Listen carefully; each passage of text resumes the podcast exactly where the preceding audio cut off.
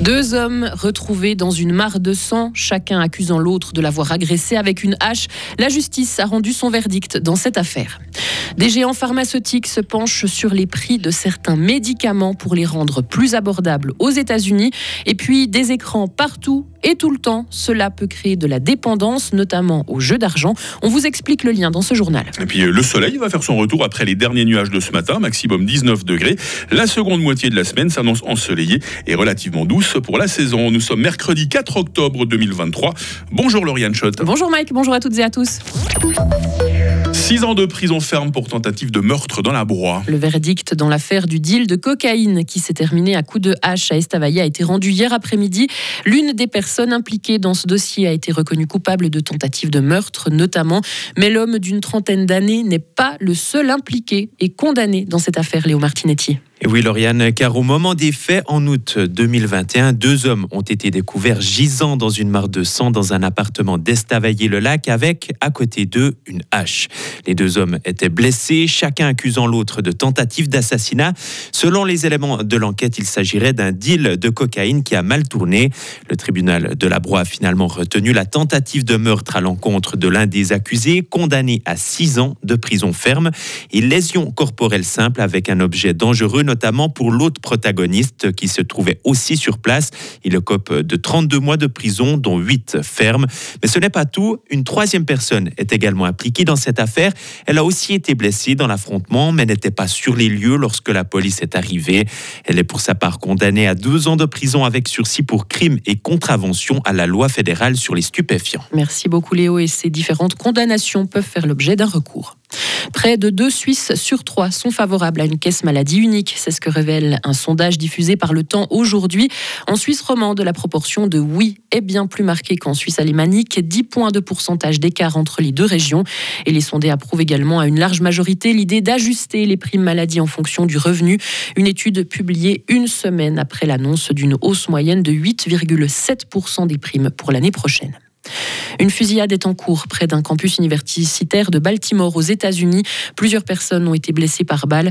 La police est actuellement en cours d'intervention sur place. Le tireur serait encore actif selon les termes utilisés par les autorités. Aux États-Unis, toujours Lauriane, le prix de certains médicaments pourrait baisser. Hein. Oui, plusieurs grands laboratoires pharmaceutiques dont Novartis vont participer à des négociations pour revoir à la baisse les prix de certains traitements pour des pathologies graves.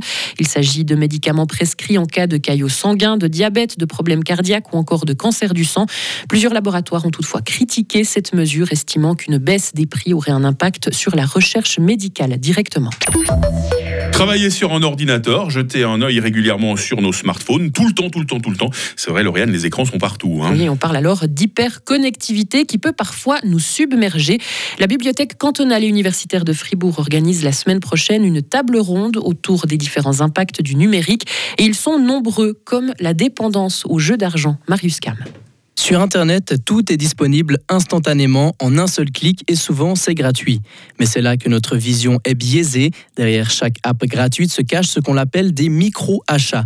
Au début, c'est juste un franc et puis c'est cinq, dix, cent et ça continue de grimper jusqu'à devenir problématique.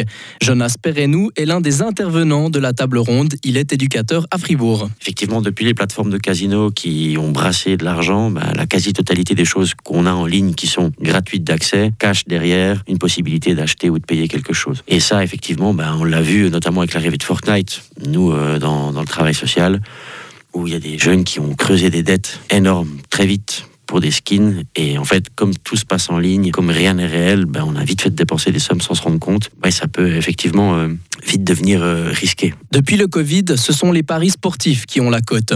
Le problème touche particulièrement les jeunes. Une hausse de cinquante pour cent a été observée depuis la crise sanitaire selon le groupement romand d'études des addictions.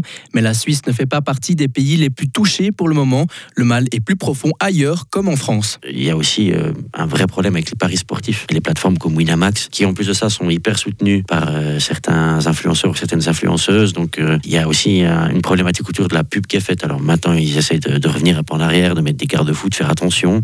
Mais euh, il y a effectivement euh, pas mal de jeunes en, en France euh, qui se sont mis dans de sacrées histoires. L'addiction, les réseaux sociaux ou encore l'équilibre entre les écrans et l'éducation de jeunes enfants.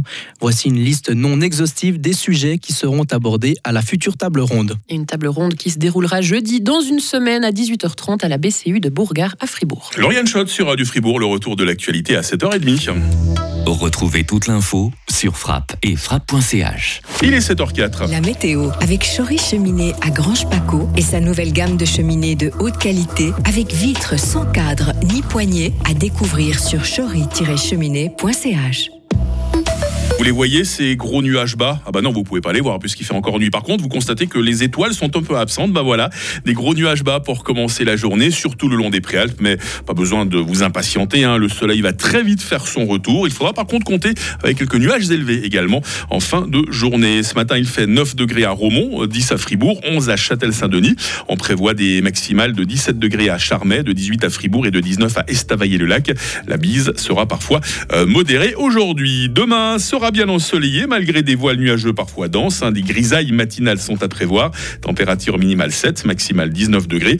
La fin de la semaine s'annonce ensoleillée malgré des brouillards matinaux, malgré quelques passages nuageux un peu comme aujourd'hui, hein. Il fera dix-neuf degrés vendredi, euh, vingt degrés samedi, vingt et un degrés dimanche, mais dites-moi ça, ça remonte tout ça.